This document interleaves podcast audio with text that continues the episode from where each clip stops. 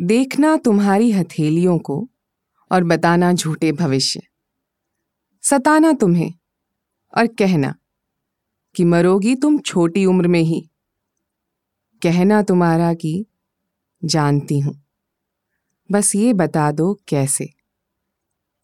चूमना उंगलियाँ और कहना मेरा कि हठात योग है किसी फसाद में विश्वासघात से या फिर बिना किसी कारण ही। हंसना तुम्हारा और कहना कि फसाद में मरना अवसाद में मरने से कहीं बेहतर है। और श्वास का टूटना, विश्वास के टूटने से कहीं अच्छा। फिर रुहासा होना तुम्हारा और कहना, मैं तुम्हारे साथ बूढ़ी होना चाहती थी। सब कुछ खत्म नहीं हुआ प्रिया। बस तुम बिन बूढ़ा होना विश्वासघात सा लगता है। 2010 ये कविता पहली बार मैंने 2010 में पढ़ी थी। लेखक का नाम मेरे लिए बिल्कुल नया नाम था और मुझे नहीं पता था कि इस कविता के अलावा इन्होंने क्या लिखा है। लेकिन अगर हम आज की बात करें तो कुछ किताबों के नाम मैं गिनवा सकती हूँ आपको। तो शुरुआत हुई बनारस टॉकीज से। उसके बाद पहुँचे दिल्ली दरबार के गलियारे में वहाँ से पहुँचे बोकारो के शहर जहाँ चौरासी की पृष्ठभूमि में किताब लिखी गई। और वहाँ से होते होते अब बागी बलिया बन गया। बिल्कुल। तो हमारे साथ आज हैं सत्याव्यास। मैं हूँ आपकी होस्ट इला जोशी और मैं लेकर आई हूँ आज का पॉडकास्ट बोलती किताबें। ये पॉडकास्ट आपके लिए है स्टोरी टेल के सौजन्य से। स्टोरी टेल ऐप पर अब आनंद लीजिए अनलिमिटेड कहानियों का कभी भी कहीं भी। तो सत्या आप फाइनली यहाँ आ गए मुंबई। हाँ फाइनली काफ़ी दिनों से सोच में था कि स्टोरी टेल के लिए ऑडियो बूम में मुझे कब बुलाया जाए। दो एक बार बुलाया भी गया लेकिन उस समय कुछ ना कुछ परिस्थितियाँ ऐसी हो गई कि नहीं आ पाया नहीं पहुँच पाया। लेकिन हाँ फाइनली आज हूँ साथ। तो देखिए मैंने कविता जो सुनाई थी वो कविता थी 2010 की। जी। आपका पहला उपन्यास था बनारस टॉकीज। जी। तो ये कविता से उपन्यासकार और उससे पहले तो मेरे ख्याल से आप वकील अब तो वकालत की पढ़ाई कर रहे थे। जी वकालत की पढ़ाई हुई उसके बाद कविता कविता तो खैर वो पहले से ही लिखता आ रहा था हम्म। लेकिन एक पूरा दौर चला जब हम ब्लॉगिंग में आए तो ब्लॉगिंग के ज़माने में कविताएँ लिखता था हम्म। और लोग पसंद करते थे। एक्चुअली वो कविताओं से ही मेरा उपन्यास की तरफ़ जुड़ा हुआ। अच्छा। हुआ ये कि जब कविताएँ लोग पसंद करने लगे तो मुझे ऐसा लगा कि मैं लिख सकता हूँ। हम्म। मुझे वाक्य बनाना आता है भाव उसमें बता पा रहा हूँ। तो दो फिर एक कहानी थी मेरे पास बनारस टॉकीज जो कहानी कम थी मोरलेस मैं कहूँ उसको तो वो छोटी छोटी घटनाएँ थी जिनको जोड़ के मैं लिखता जाता था। एक दिन ऐसा ही हठात हुआ कि उसको उस पर अगर किसी उपन्यास की बात हो तो जोड़ता गया जोड़ता गया जोड़ता गया एक उपन्यास तैयार हो ये 2014 की बात है 2010 हम्म। से 2014 जो आप बता रही थी। तो एक कहानी बन गई मीन वाइल चीज़ें ये हुई कि ब्लॉगिंग का दौर धीरे धीरे जो है वो कमता गया और हम फिर सोशल हम्म। मीडिया पे आए जहाँ फेसबुक एंड ऑल दैट चीज़ें हुई वहाँ पे प्रकाशक मिले और मुझे लगा कि किताब कविताएँ अभी थोड़ी देर रहने देते हैं हम्म। और उपन्यास की तरफ़ ही बढ़ते हैं तो इस तरह से 2010 से 2015 में मेरा ख्याल है कि पहली पंद्रह में हाँ बनारस टॉकीज पहला उपन्यास आया था। पंद्रह से उन्नीस जी। और आपके चार उपन्यास आ चुके हैं। जी जी। तो मेरे ख्याल से मतलब हर साल एक उपन्यास लेकर आएँगे आप। हाँ हाँ कोशिश यही रहेगी कि हर साल एक उपन्यास लिखूं। इसलिए भी कि मुझे लग रहा है कि बड़ा लेखन के लिए मेरा बड़ा फर्टाइल समय चल रहा है। मैं हम्म। लिख पा रहा हूँ मेरे पास कहानियाँ हैं नई कहानियाँ हैं अलहदा कहानियाँ हैं। तो मुझे लगता है कि जब तक मैं एक जो दौर आता है जब लेखक के ऊपर जो है वो राइटर्स ब्लॉक आ जाता है जब तक वो ना आए तो मुझे लगता है कि हर साल एक कहानी नई कहानी ओरिजिनल कहानी लोगों को सुना सकूँ। अरे बहुत बढ़िया। आपने चार उपन्यास लिखे जी। और चारों उपन्यास में शहर की बहुत बड़ी भूमिका है। जी।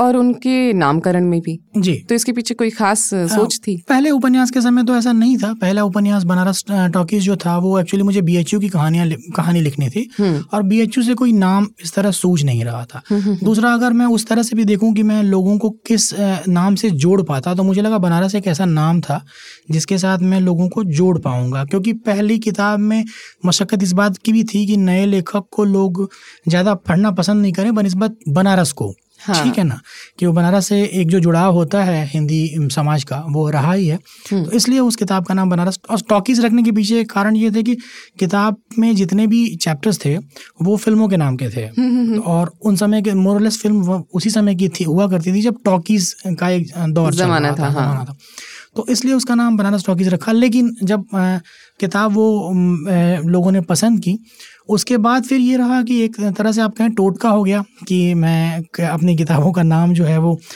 शहरों के नाम पे रखूँ। फिर फिर भी अगर आप देखेंगे तो चौरासी जो है वो हाँ। किसी शहर के नाम पे नहीं कहानी शहर की है कहानी शहर। जी। लेकिन आ, आ, ऐसा रहा कि सफलता शहर के नाम से मिली तो मैंने उसको बुना लिया। हम्म, हम्म, हम्म, जी। दिल्ली दरबार की कहानी भी एक प्रेम कहानी है। जी। तो और चौरासी पर भी मैं आऊँगी। जी। तो दिल्ली दरबार कहानी लिखते हुए क्या दिल्ली के कुछ अनुभव थे या मेयर ऑब्जर्वेशन हाँ नहीं नहीं दिल्ली के अनुभव बिल्कुल थे।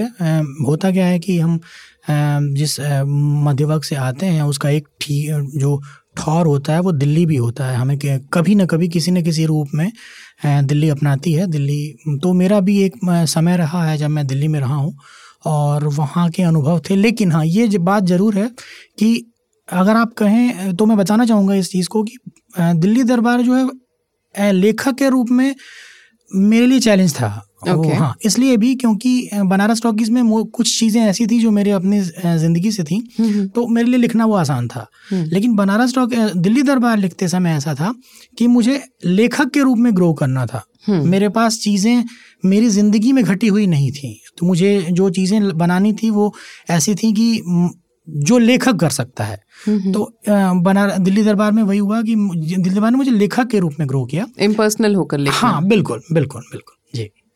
तो हम आते हैं अब चौरासी पर। जी।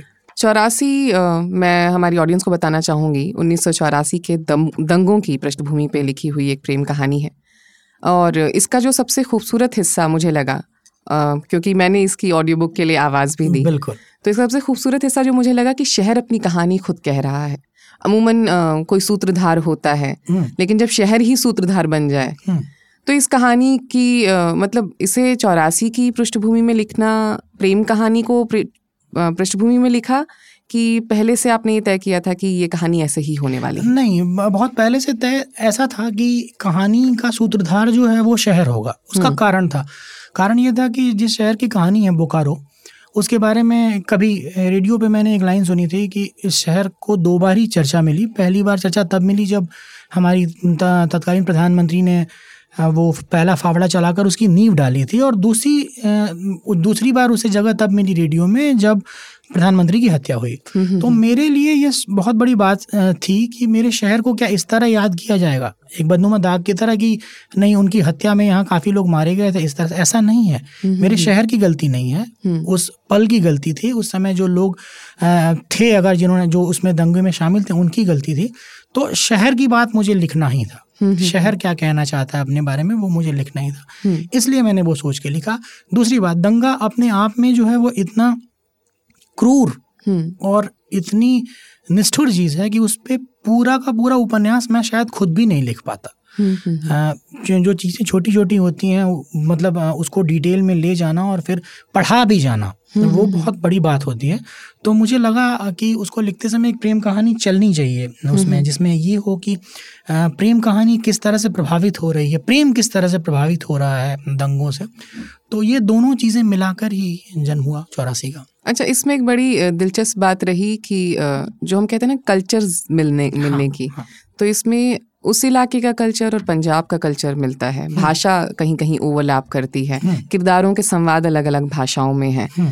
तो आप मैं समझ सकती हूँ आपका प्रवास बोकारो में रहा तो आप वहाँ की बोली समझ पाते हैं। जी। पंजाबी लिखने में बीच बीच में पंजाबी के डायलॉग्स भी हैं क्योंकि इसमें। जी जी।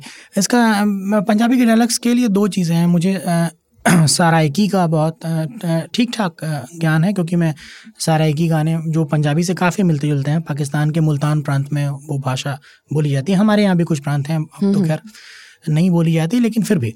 तो मैं उनके गीतों को सुनता रहता था और उससे मुझे जो क्लिस्ट पंजाबी होती है जो बिल्कुल रूढ़ पंजाबी होती है उसके शब्दों के और उसके मायनों के ज्ञान थे। अलावा इसके कभी कभी ऐसा भी हुआ जहाँ पे मुझे लगा कि पंजाबी की ज़रूरत है और मैं इसके साथ न्याय नहीं कर पा रहा। तो जो मेरे पंजाबी मित्र थे उनको मैंने बताया कि इस तरह से मैं लिखना चाह रहा हूँ। उन्होंने हेल्प किया बहुत अच्छा, हेल्प। मिली। हाँ अनुपम अच्छा। मेरी एक फ्रेंड है उन्होंने भी काफ़ी हेल्प किया।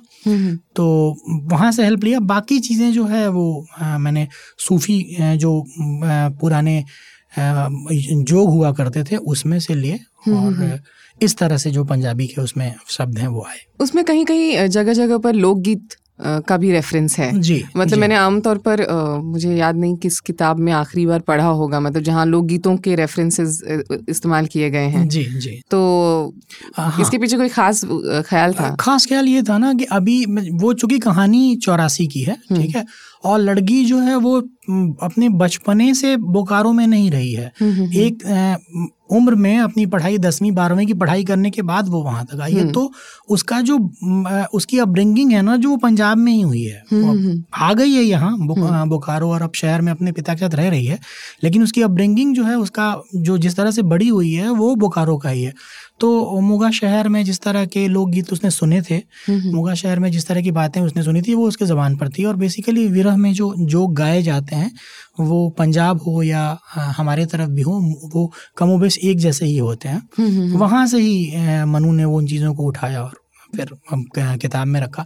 ये सायास भी था। मेरी किताबों में कुछ चीज़ें सायास होती हैं। जैसे बनारस टॉकीज़ में मैंने बिल्कुल ही ख़त्म होते जा रहे कहावतों को हम्म। फिर से अपने यूज़ किया ताकि फिर से कहावतें शुरू हों। हम्म, हम्म। इसी तरह बिल्कुल जो पंजाबी के के जो फोक लोर्स हैं वो गायब होते जा रहे हैं हाँ। हमारी बिल्कुल साहित्य से। तो इस तरह से फिर मैं उसको कोशिश सायास करके लाया अपनी किताब में।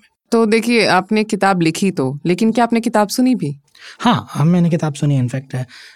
तो उस उस अनुभव के बारे में पूछना चाहूँगी किताब पढ़ने से किताब सुनने में आ, क्या फ़र्क है? बहुत प्यारा लगता है। मैं आपको बताऊँ दो तीन चीज़ें हैं। किताब सुनने और किताब आ, को पढ़ने में सबसे बड़ा फ़र्क तो ये होता है कि किताब पढ़ते समय आप किसी एक जगह पर जाकर आप रुक सकते हैं। आप ये हम्म। बोल सकते हैं कि चलो कल पढ़ लेंगे या ये होता है कि नहीं नींद आ रही है एंड ऑल दैट किताब सुनने में क्या है कि आप कहानी के साथ साथ ना जो नरेटर है उसके भाव के साथ भी बहते जाते हैं। हम्म, हम्म। तो होता ये है कि आपको ये पता चल जाता है कि ये तीन घंटे की कहानी है ठीक है? हम्म, और आप उस भाव में उस बोली में बहते जाते हैं और आपको जो किरदार है ना वो जीवंत दिखने लगते हैं। जब आप उनके साथ साथ चलने लगते हैं आवाज़ के साथ साथ तो ये बड़ा ही अलग तरह का अनुभव होता है।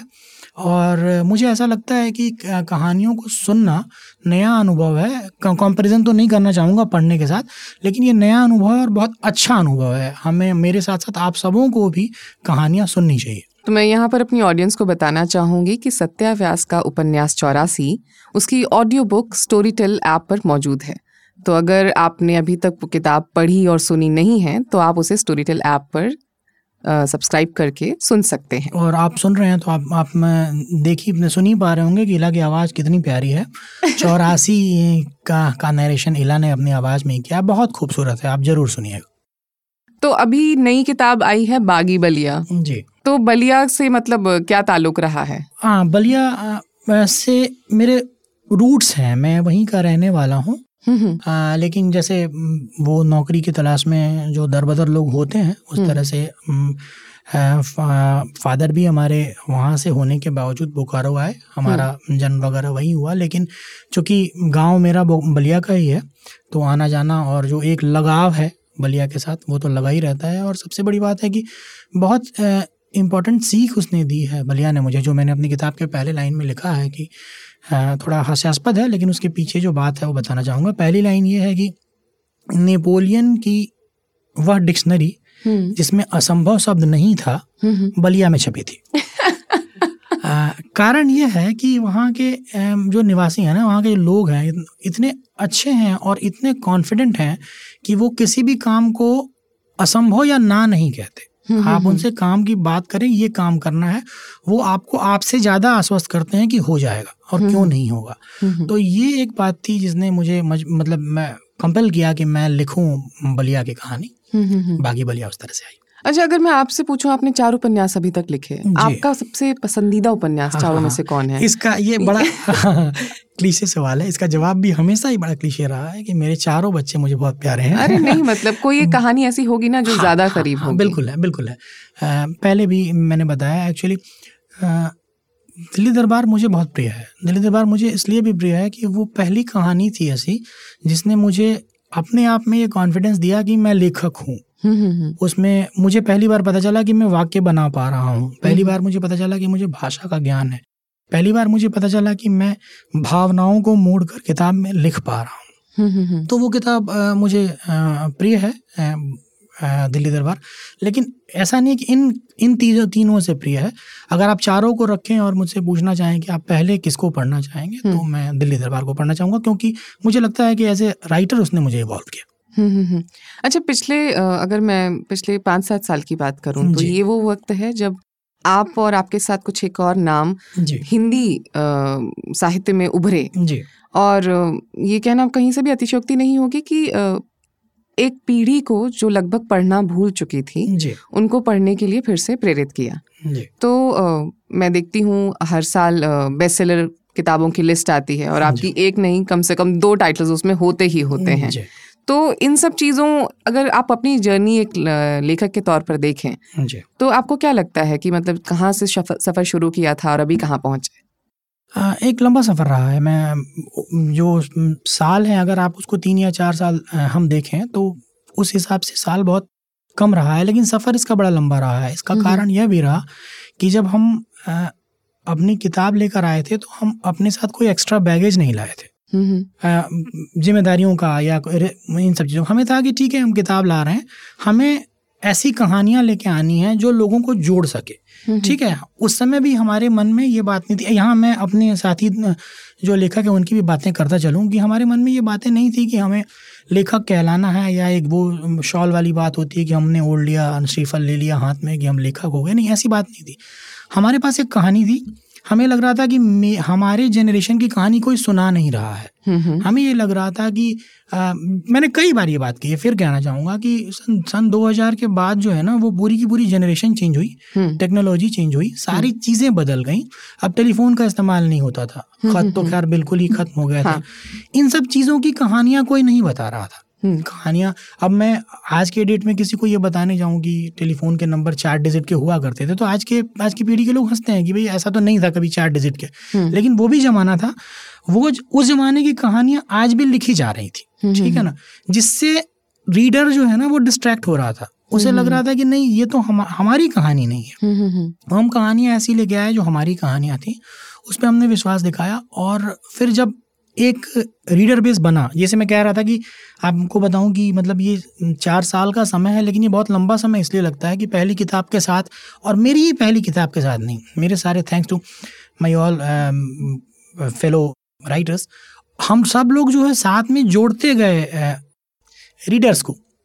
हुआ ये कि अगर मैंने 200 रीडर्स जोड़े हम्म। मेरे फेलो राइटर ने कुछ जोड़े एंड ऑल दैट तो आज वो चार साल का सफ़र जो हम यहाँ पे देखते हैं तो हम एक नया बिल्कुल एक नई जमात बना चुके हैं हम्म। पाठकों की हम्म। जो किताबें जिसने जिसने किताबें पढ़ने में फिर से इंटरेस्ट दिखाया है हम्म, वो पढ़ना चाहता है नई साहित्य और हमें पढ़ते पढ़ते फिर आगे जो राइटर्स रहे हमारे। पुराने उनकी तरफ़ भी बढ़ रहा है तो। ये एक बड़ा अच्छा संकेत है हिंदी साहित्य के लिए हाँ कहीं ना कहीं एक साझा प्रयास रहा जी और जिसकी वजह से क्योंकि मुझे भी लगता था कि एक पीढ़ी से जब दूसरी पीढ़ी में इवन जो कंटेंट ट्रैवल कर रहा है जी तो एक पीढ़ी के तो कहानियों का कहीं रिप्रेजेंटेशन ही नहीं है। बिल्कुल। उनकी कहानी कौन कहेगा? बिल्कुल बिल्कुल। यही बात रही कि मतलब एक पूरी जनरेशन आ रही है जिसकी कहानियाँ बिल्कुल सिरे से गायब हैं। हम्म, हम्म, उनकी हम्म, कहानियाँ कौन कहेगा? या तो आप ये हम इंतज़ार करें कि 2000 से लेके 2020 तक की कहानियाँ 2040 में सुनाई जाएँगी। ठीक है तो हमने वो इंतज़ार नहीं किया। हमने कहा कि नहीं आज की पीढ़ी की कहानी हमारी कहानी हम ही सुनाते हैं। तो शायद यही कारण रहा कि पाठक जुड़े उन्हें लगा कि हमारी कहानी भी सुनाने वाला कोई है। तो क्या बागी बलिया में भी कोई प्रेम कहानी है? अरे हाँ बिना प्रेम कहानी के बिना प्रेम कहानी के आगे बढ़ना ही मैं बढ़ नहीं पाता बढ़ना चाहिए भी नहीं। प्रेम के अलावा दुनिया में है क्या? आ, कहानी में बागी बलिया में एक प्रेम कहानी है। संजय और रफ़ीक दोस्त हैं। रफ़ीक और उज़मा जो हैं उनकी अपनी प्रेम कहानी है। बड़ी प्यारी प्रेम कहानी है। वो एक छोटे शहर की कहानी है जहाँ पे प्रेम जो है वो भी छुप छुपा के होता है। मिलने के लिए भी वो जो है वो आपको फ़ोटो स्टूडियोज़ वगैरह जगह में जाकर बैठना पड़ता है जहाँ दो मिनट चैन के सांस ली जा सके जहाँ बताया जा सके कि हम फ़ोटो खिंचवाने आए हैं और उस तरह से बैठा जाए प्रेम कहानी है प्रेम कहानी के साथ साथ ही उसमें बहुत सारे लेयर्स हैं मतलब प्रेम कहानी है अलावा इसके आप देखेंगी तो सबसे इंपॉर्टेंट बात है जो उस किताब के साथ जाती है या जानी चाहिए लोगों के पास वो है कि छोटे शहर में जो लड़कियाँ होती हैं हम्म। उनके पढ़ाई को लेके जो बंधन है हम्म। उनकी पढ़ाई को लेके जो आ, मतलब रिजर्वेशंस हैं हम्म। उसको तोड़ने की बात की गई है। आ, कि आ, आप बच्चों को सिर्फ़ बाहर इसलिए नहीं पढ़ने भेजते क्योंकि वो लड़की है। आप उसके मेरिट को भी सिर्फ़ इसलिए दबा देते हैं कि नहीं आ, बाहर जाके पढ़ना पड़ेगा इसको। हम्म, हम्म, आप हम्म। उसको साइंस की जगह आर्ट्स इसलिए दिलवाते हैं कि अरे आर्ट्स के जो गुरुजी हैं वो हमारे घर के हैं और वो उसको देखते रहेंगे। ये सारी चीज़ें भी हैं जो छोटे शहर में होती हैं और अपनी किताब के मार्फत में मैं एक मैंने ये कहना चाहा है कि नहीं ये सारी चीज़ें अब टूटनी चाहिए। छोटे शहर में भी टूटनी चाहिए जिसमें पोटेंशियल है जो पढ़ना चाहता हो इरिस्पेक्टिव ऑफ़ जेंडर उसको आगे बढ़ने का मौका देना चाहिए। तो प्रेम के साथ विश्वासघात के साथ राजनीति के साथ ये मैसेज भी है किताब में। जी। तो अगर हम प्रेम कहानी की बात करें तो स्टोरी टेल पर आपकी एक ओरिजिनल कहानी भी आई है एक घंटे की कहानी। जी। तो उपन्यास से आप सीधे एक घंटे की कहानी पर आए। जी। शिशिर की गर्लफ्रेंड हाँ शिशिर की गर्लफ्रेंड वो कहानी काफ़ी दिनों से मेरे दिमाग में थी लेकिन आ, था क्या कि जब मैं दिल्ली दरबार लिख रहा था उस समय जब मैंने अपनी कहानी लिखी थी तो उसमें राहुल जो किरदार है दिल्ली दरबार का उसकी सात गर्लफ्रेंड्स थी। हम्म, हम्म, ठीक है हम्म। तो जब मैंने वो कहानी लिखी और अपने प्रकाशक को भेजा तो प्रकाशक का कहना था कि यार ये जो है वो आप बहुत ज़्यादा बता रहे हैं ऐसा होता नहीं है। अच्छा। ठीक है तो चूँकि वो मेरी दूसरी किताब थी और मुझे लगा कि नहीं मतलब इस बात से क्या बहस करनी उनसे तो मैंने कहा चलिए ठीक है राहुल मिश्रा की तीन गर्लफ्रेंड थी मैंने कहानी उस पर खत्म कर दी। लेकिन मैं जानता था कि राहुल मिश्रा की सात नहीं और भी हो सकती हैं सात का मुझे पता था। तो आ, वो वो कहानी मेरे जहन में थी जिसको मुझे लिखना था कि जहाँ लड़का जो है वो उसको रिस्पॉन्सिबिलिटी का एहसास नहीं है। उसे हम्म। लगता है कि ये मेरी लाइफ है और मुझे इसी तरह इसको लीड करना है। हम्म। तो फिर मैं शिशिर वहाँ आया। शिशिर वहाँ आया जिसके जिसके ऊपर कोई इस तरह का बंधन नहीं था जिसके ऊपर कोई ऐसी चीज़ नहीं थी जहाँ वो रुक सके जहाँ वो रुके चीज़ों को लेके। शिशिर था वहाँ पे जहाँ वो उसने शुरू किया उसकी पुरानी प्रेमिका जो थी उसके पास उसकी कहानी उसको वो मिल गई उसको उसे कहानी वहाँ शुरू हुई। कैसे वो बचपने से ही इस तरह का किरदार था। हम्म, हम्म, वो हम्म। वो कहानी शिशिर कहता है। दरअसल अगर आप देखें तो शिशिर की कहानी जो है वो प्रिक्वल है राहुल मिश्रा का। ठीक है ना? बाद में जाके वो राहुल मिश्रा ऐसा किरदार होता है बट वो बड़ी अच्छी एक कहानी बनती है जहाँ अल्टीमेटली उसे इस बात का एहसास होता है कि मुझे उस लड़की से प्यार था जो उसकी गर्लफ्रेंड थी। लेकिन जिस जिस ही क्षण उसे इस बात का एहसास होता है कि आ, मुझे उस लड़की से प्यार था। उसी क्षण उसके पास एक कॉल आता है उसकी किसी और गर्लफ्रेंड का जो कहती है कि तुम अगर एक मिनट में नहीं आओगे तो मैं जहर खा लूँगी। तो वो फिर वहाँ स्टॉप करके उसको बचाने के लिए निकलता है। कहानी के शुरुआत में वो खुद जहर खाता रहता है कि अब मैं नहीं रहूँगा एंड ऑल दैट लेकिन जब उसको रियलाइज़ होता है तो वो अपने घर में अपने दोस्त को उसने बुलाया है और बुलाते हुए उसे ही चाबी थमाता है और कहता है कि यार मुझे अब उसे बचाने जाना है। तो सेंस ऑफ़ रिस्पॉन्सिबिलिटी भी जो है उसके साथ उसे आती है। जी। तो अगर मैं आपसे पूछूँ कि एक घंटे की ये कहानी तो क्या आने वाले वक्त में ऐसी और भी कुछ छोटी कहानियाँ आपकी तरफ़ से सुनने को मिल सकती हाँ? बिल्कुल। स्टोरी टेल से मेरी बात हुई है दो कहानियों की। तो एक दूसरी कहानी भी मेरे पास तैयार है जो मैंने भेजी है छोटी कहानी में। और बाकी लिख ही रहा हूँ देखते हैं उस पर क्या कर सकते हैं। हम्म। कहानियाँ हैं मेरे पास जी। तो अपने उपन्यासों के ज़रिए प्रेम कहानियाँ कहने वाले सत्याव्यास पढ़ना क्या पसंद करते हैं? सत्यव्यास बहुत पढ़ते हैं मैं आपको बताऊँ ये अगर बहुत बड़ी बात नहीं लगे तो मैं लिखने से ज़्यादा पढ़ना पसंद करता हूँ। लेकिन हाँ उसमें एक बात बताऊँ उपन्यास लिखता हूँ मेरा आ, जो अपना इंटरेस्ट है वो गज़ल और शेर व शायरी में है। हाँ तो मैं पहली प्रायोरिटी ये देता हूँ और पहली प्रायोरिटी मैं गज़ल और शेर व शायरी पढ़ता हूँ।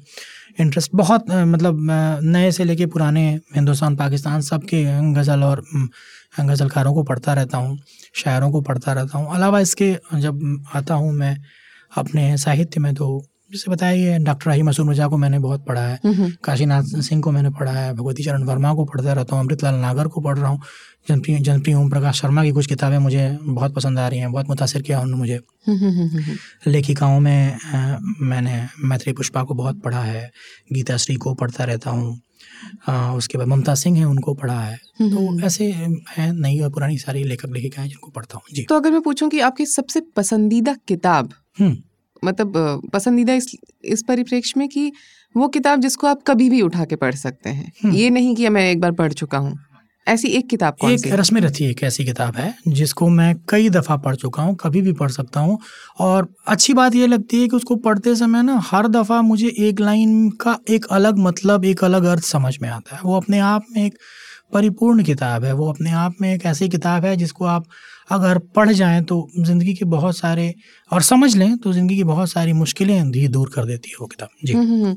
तो बतौर लेखक आपने उपन्यास भी लिख लिए छप गए आपके उपन्यास उनकी ऑडियो बुक्स भी बन गई। जी। और अब आपकी ओरिजिनल कहानियाँ स्टोरी टेल पे आ रही हैं सुनने को मिल रही हैं। जी। तो कविताएँ कविताओं से जो सफ़र शुरू हुआ था क्या फिर उस पर लौटा जाएगा? सर्कल हाँ, पूरा होगा? कभी कभी बहुत इच्छा होती है इसकी मिला के मैं लिखूं।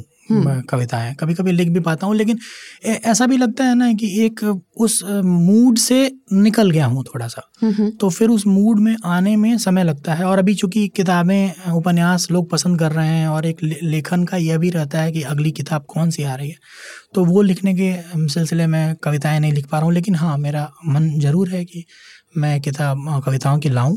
आ, मेरे मन से ज़्यादा मेरे पाठकों की इच्छा है कि मेरी किताब जो है कविताओं वाली आए मैंने कई दफ़ा कहा कि मैं अपनी किताबों को प्रकाशित नहीं करना चाहता लेकिन उनके रिक्वेस्ट आते हैं कि नहीं आपको अपनी कविताओं की किताबें भी लानी चाहिए। तो कोई पचास साठ कविताएँ हैं मेरे पास कुछ और लिख पाया तो ज़रूर। अरे वाह तो मतलब इंतज़ार रहेगा।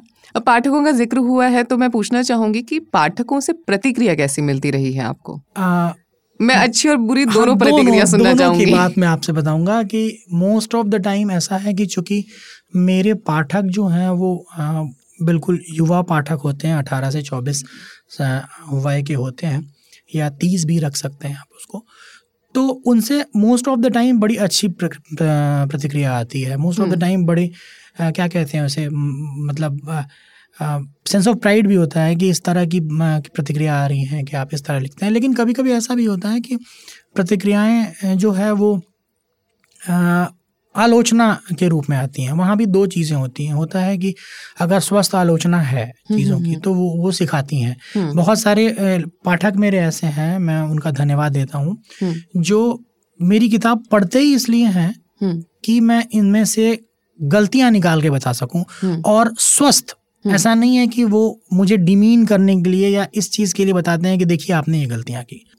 वो मुझे हमेशा बताते हैं कि अगर मैं कोई क्रोनोलॉजिकल मिस्टेक कर रहा हूँ वहाँ पे हम्म। वो मुझे बताते हैं कि सर आप यहाँ गलत हैं। हम्म। कुछ चीज़ें ऐसी होती हैं जहाँ मैं मुझसे छूट गई हैं तो वो मुझे बताते हैं। वो स्वस्थ आलोचना के रहती है और वो बताते ही हैं बिल्कुल। हम्म, अलावा इसके भी चीज़ें हैं जैसे कि जो लेखक हुए आलोचक हुए जो स्थापित लेखक आलोचक हैं उनके तरफ़ भी प्रतिक्रियाएँ आती हैं कि आप एक तरह की कहानियाँ लिख रहे हैं या आप केवल कॉलेजिएट्स जो यूथ हैं उन पर कहानियाँ लिख रहे हैं। गंभीर लेखन आपकी तरफ़ से से कब आएगा। हम्म। तो इन सब चीज़ों को जज्ब करता हूँ कोशिश करता हूँ कि उनकी जो बातें हैं उनमें से अच्छी चीज़ें उठा के और फिर अपने लेखन में उसको ला सकूँ। हम्म, हम्म, तो ये जब पाठकों की बात हो रही है अभी आप बहुत सारे आर्ट और लिटरेचर फेस्टिवल्स में जाते हैं वहाँ पर आपको उनसे आमने सामने मिलने का मौका मिलता है मतलब सेशन के शुरू और बाद में बात का वक्त उनके साथ मिलने का मौका मिलता है।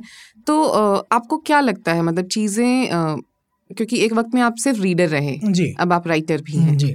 तो आपके वक्त से अब के वक्त में क्या बदलाव है पाठकों में? बहुत बदलाव है। बद, पहला बदलाव तो ये है कि अभी के पाठक जो हैं वो हमसे ज़्यादा पढ़े हुए हैं। वो पढ़ते हैं बेसिकली वो कंपेयर भी करते हैं। शुरुआत होती है उनकी हमारी किताबों से लेकिन वो हमारी किताबें जब पढ़ते हैं उन्हें इंटरेस्ट जब जगता है ना हम्म। तो वो और भी किताबें ढूंढते हैं। तो नए लेखकों की किताबें उन्हें कम पढ़ती हैं। वो ज़ाहिर सी बात है पुराने जो हमारे स्थापित लेखक हैं उनकी तरफ़ मुड़ते हैं। हम्म। जब वहाँ मुड़ते हैं और वहाँ वो देखते हैं कि इनके लेखन और हमारे लेखन में जो हम्म। अंतर है वो उन्हें अब समझ आता है।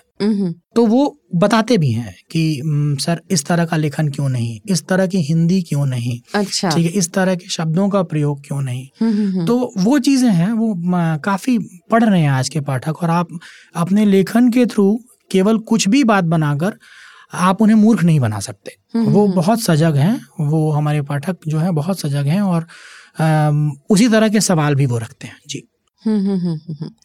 तो अभी अभी तक आपके उपन्यासों में प्रेम कहानियाँ रही हैं। जी। अगर मैं आपसे पूछूँ कि प्रेम कहानी के इतर आपको कुछ लिखने का मौका मिले तो आप क्या लिखना हाँ, चाहेंगे मैं नॉन फिक्शन लिखना चाहता हूँ लिख भी रहा हूँ इनफैक्ट मुझे दो तीन चीज़ों पे काम करने का बड़ा मन है इला। एक तो ये है कि मैं मीना कुमारी जी की बायोग्राफी पे काम करना चाहता हूँ। अरे वाह। जी लिख भी रहा हूँ उस पर कुछ चीज़ें और मैं चाहूँगा कि वो जल्दी आए। हम्म, हम्म, हम्म। अलावा इसके दो दो चीज़ें हैं उसमें कुछ आ, मतलब अपनी फ़िल्म माया नगरी के कुछ ऐसे आर्टिस्ट और किरदार जो जिन्हें हमने फ़िल्मों में बहुत बार देखा है और हम उनको चेहरे से पहचानते हैं लेकिन हम उनके नाम से नहीं जानते। उनके नाम नहीं उनकी लाइफ के बारे में कुछ नहीं जानते कि क्या उनका स्ट्रगल रहा। तो उनकी एक कहानियों मतलब उनकी स्टोरीज पे एक पूरा किताब लाने का भी मेरा मन है। तो नॉन फिक्शन में बस ये काम कर रहा हूँ अभी। जी। तो मैं यहाँ पर अपने ऑडियंस से शेयर करना चाहूँगी कि जो लोग सोशल मीडिया पर सत्याव्यास के साथ कनेक्टेड हैं या उनको फॉलो करते हैं या आगे चलकर उन, उनके साथ जुड़ेंगे आपको इस तरह की बहुत सारी छोटी छोटी एनेक्डोट्स उनकी वॉल पर मिल जाएँगी। कुछ उन कलाकारों के बारे में जिनका ज़िक्र इन्होंने किया मीना कुमारी जी के बारे में शायरों के बारे में और एक और इनका सबसे पसंदीदा विषय है क्रिकेट। हाँ। वक्त कहाँ मिलता है इसके लिए? नहीं अब तो खैर नहीं वक्त मिल पाता। पिछले एक आध साल से बात करूँ तो वक्त बिल्कुल भी नहीं मिल पाता। टीवी का कंट्रोल भी अब मेरे हाथ में नहीं होता कि मैं टीवी पर ही देख पाऊँ। लेकिन हाँ एक पूरा जनरेशन जो है वो जिससे हम आते हैं मिलेनियल्स तो वो क्रिकेट देखते हुए टीवी पे गुजरा है। वो समय और उस समय का नॉस्टैल्जिया ही इतना है कि मुझे लगता है कि चार पाँच किताबें अगर क्रिकेट पे लिखनी पड़ी तो उतना जो है मटेरियल मेरे मेरे पास है। तो हाँ वो अच्छा लगता है। क्रिकेट खुद खेला भी हूँ बड़े पैशन से बड़ी शिद्दत से क्रिकेट खेला तो उससे जुड़ा आज तक महसूस करता हूँ। कोशिश ये कर सकता हूँ कि अब खेल नहीं सकता तो कम से कम उसको लिख कर ही अपनी जो क्रिकेट की प्यास है उसको बुझाई जाए। जी। तो आपके जो समकालीन रचनाकार हैं जी। आप उनमें से मैं मतलब मैं आई होप कि आप उनको भी पढ़ते होंगे। जी जी। तो आप किस तरह से अंतर पाते हैं? मतलब सबकी लेखन शैली में या उनके टॉपिक्स में सब्जेक्ट्स में? है अंतर है। हम जितने भी लेखक अभी लिख रहे हैं मतलब और लोगों द्वारा पसंद किए जा रहे हैं उनमें दोहराव नहीं है। जैसे मैं बताऊँ नीलोत्पल जो है वो नीलोत्पल मृणाल वो गवई जो बिल्कुल हमारी भाषा शैली है उस पर उसकी इतनी अच्छी पकड़ है वो इतना अच्छा लिखता है उस पर कि पढ़ते समय कभी कभी लग जाता है कि यार ये मैं क्यों नहीं सोच पाया। दिव्य है दिव्य प्रकाश को वन लाइनर्स इतने अच्छे लिखते हैं कि मुझे हम्म। लगता है कि हाँ वो किताबों में क्या कर रहे हैं उन्हें तो फ़िल्मों की डायलॉग्स लिखने चाहिए। बाल मन की जब बात होती है बाल मन की कहानियों की तो निखिल को आप पढ़ें आप निखिल को जब पढ़ते हैं तो आपको लगता है कि हमारे पास तो बालमन की कहानियाँ ही नहीं हैं और जो चीज़ें वो खोज के लाते हैं बहुत ज़बरदस्त लिखते हैं। विजयश्री लिख रही हैं बड़ी अच्छी उनकी एक किताब आई है अभी कुछ दिन पहले। अनुपमा गांगुली का चौथा प्यार। तो वो स्त्री मन की बातें इतनी अच्छी लिख पाती हैं कि मतलब पढ़ते समय लगता है कि मतलब हम इस तरह से स्त्री मन को क्यों नहीं जान पाते? वो बहुत अच्छा लिखती हैं।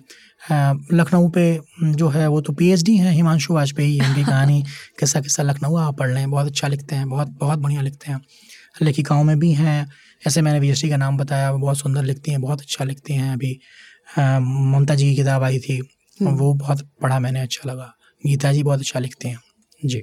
तो मतलब मतलब बहुत सारे राइटर्स हैं जो इस पीढ़ी को प्रॉपरली हाँ, हाँ, अगले हाँ, वक्त तक लेकर चिंता चिंता की कोई बात नहीं है। अगर कोई इस बात के लिए परेशान है कि साहित्य कहाँ जाएगा हम्म, हम्म, तो मैं उनको कहना चाहूँगा चिंता करने की कोई बात नहीं है। बहुत लोग हैं अच्छे लोग हैं जिनके हाथ में है। अगर कोई एक लेखक बिगाड़ भी रहा है चीज़ों हम्म, को। हम्म, हम्म, तो बहुत सारे हाथ हैं जो संभालने के लिए आगे हैं। साहित्य की चिंता करने की बिल्कुल ज़रूरत नहीं और जैसे कि पब्लिश्ड टेक्स्ट बुक से मतलब hard book hard bound copy से अब चीज़ें ऑडियो में कन्वर्ट हो रही हैं। तो आपको क्या लगता है मतलब आने वाले वक्त में आ, क्या लोगों का साहित्य से प्यार और बढ़ेगा?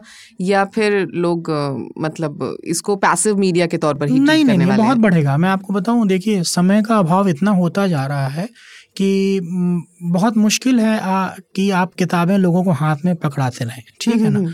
अब जो है पूरा का पूरा समय और पूरा का पूर, पूरी की पूरी दुनिया जो है वो आपके सिमट के हाथ में आ गई है। हम्म। तो हमें बदलना ही पड़ेगा मोबाइल के रूप में जब है हमें बदलना पड़ेगा। डिजिटल मीडियम सबसे अच्छा है उसके लिए।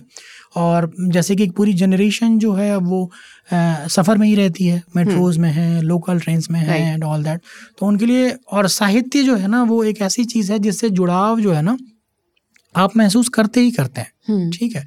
जगह इतनी कम है समय इतना कम है जहाँ पर हम किताबें खोलकर पढ़ नहीं सकते वहाँ किताब सुन सकते हैं। ये बड़ा अच्छा माध्यम है कि और हम कहीं भी बैठे हुए हैं किताबें सुनते हुए साहित्य में अपना योगदान दे सकते हैं तो मुझे लगता है कि ये बहुत अच्छा प्लेटफॉर्म है जो स्टोरी टेल भी काम कर रहा है।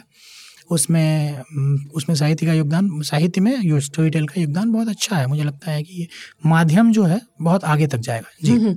तो आखिरी ऑडियो बुक कौन सी सुनी आपने? आखिरी ऑडियो बुक मैंने सुनी इरा की किताब थी इरा टाक की किताब थी। उनका गुस्ताख सीज़न जो आया था। तो वो स्टोरी टेल ओरिजिनल का सीज़न था। राइट राइट राइट मैंने आखिरी किताब सुनी मेरे ख्याल से पीली छतरी वाली लड़की। उदय जी की। उदय जी की दरअसल वो पढ़ी थी तो सुनने का भी फिर मौका मिला उसको। तो मैं दरअसल वही चीज़ें सोचती हूँ कि एज अ राइटर पिछले सात साल हाँ, नौ। साल दो हज़ार दस में मैंने वो कविता पढ़ी थी। नौ साल उपन्यास लिखना आपने कब शुरू किया था? उपन्यास लिखना उसके काफ़ी पहले शुरू किया था। एक्चुअली जब शुरू किया था तब ये ध्यान नहीं था कि इसे किसी किताब के रूप में लाना है। ध्यान बस ये था कि ये कुछ लाइफ के इंसिडेंट्स हैं जिनको नोट करके रख लिया जाए क्योंकि मैं भूलता जा रहा था। हम्म, हम्म, हम्म। ठीक है ना वो हॉस्टल लाइफ की जो बदमाशियाँ थी शरारतें थी कहानियाँ थी उनको मैं भूलता जा रहा था। तो ध्यान पर यह था कि इन चीज़ों को कहीं एक जगह संग्रहित कर लिया जाए। हम्म, हम्म। अचानक ही फिर किसी एक दिन मुझे लग रहा है 2008 या 9 के किसी दिन ये ध्यान आया कि इसको एक एंड मिल गया है। तो अगर एंड मिल गया है तो इसको क्या मैं पूरी उपन्यास की तरह से कर सकता हूँ? तो कहानी लिखी कहानी लिखी वो दोस्तों को सुनाई उनको पसंद आई। तो वो उसके पहले से लिखना शुरू कर दिया था छोटी छोटी लेकिन हाँ वो उसको मैंने भेजा ही प्रकाशन के लिए मुझे लगता है 2013 में प्रकाश अच्छा, जी। अच्छा। वो 2013 में भेजा और मुझे लगता है कि किताब को कि हम इस बात पे जब हम एक मत हुए कि किताब आएगी उसके बाद भी मुझे लगता है डेढ़ साल तक हम उसके ड्राफ्ट पे काम करते रहे। हम्म, हम्म। हाँ मतलब कि इतनी जल्दी इसको नहीं ला सकते हैं और इस पर क्या क्या काम काम करना है हमें हम्म, करते हुए और फिर किताब आई तो मुझे दो हज़ार चौदह में आई। तो हाँ शुरुआत लेखन की मुझे लग रहा है दो हज़ार सात आठ तो मतलब लगभग दस बारह साल का अभी तक का सफ़र रहा है। और जैसा कि आपने शुरुआत में बिल्कुल कहा था कि ये आपके लिखने के लिए सबसे फर्टाइल टाइम है। हाँ. तो मतलब हम लोग उम्मीद कर सकते हैं कि आने वाले वक्त में हमको बहुत कुछ आपकी तरफ़ से पढ़ने को और सुनने को मिलेगा। बिल्कुल मुझे भी इस बात की उम्मीद खुद से है कि मैं लिखूँगा और बड़ा एक साथ ही मुझे लगता है कि मैं तीन चार चीज़ों पे काम कर रहा हूँ। एक साथ ही तीनों चारों चीज़ आएँगी तो नहीं, लेकिन हाँ ऐसा ज़रूर है कि आने वाले समय में आप लोगों को मेरे यहाँ से कोई अच्छी कहानियाँ पढ़ने को और साथ साथ सुनने को भी मिलेंगी। बहुत बढ़िया। तो फिर मतलब हमारी बोलती किताबें इस पॉडकास्ट के लिसनर्स के लिए कोई ख़ास संदेश? हाँ संदेश तो ये दो देना चाहूँगा कि बोलती किताबें सुनते रहें जितना ज़्यादा हो सके सुने ताकि स्टोरी टेल साहित्य और लेखक हम तीनों लोग एक से साथ एक साथ जुड़ें और हिंदी साहित्य या फिर कहूँ कि साहित्य के लिए कुछ अच्छा और सार्थक काम कर सकें। जी सुनते रहिए। जी। बहुत बहुत बहुत शुक्रिया। बहुत मज़ा आया इस बातचीत का। Thank you thank you thanks तो खुद को अपग्रेड रखिए हर पल कहीं भी कभी भी। और सुनते रहिए क्लासिक्स ताज़ा बेस्ट सेलर्स बेहतरीन उपन्यास, हैरत अंगेज थ्रिलर और ज़िंदगी बदल देने वाली जीवनियाँ। स्टोरीटेल ऐप डाउनलोड करें आज ही।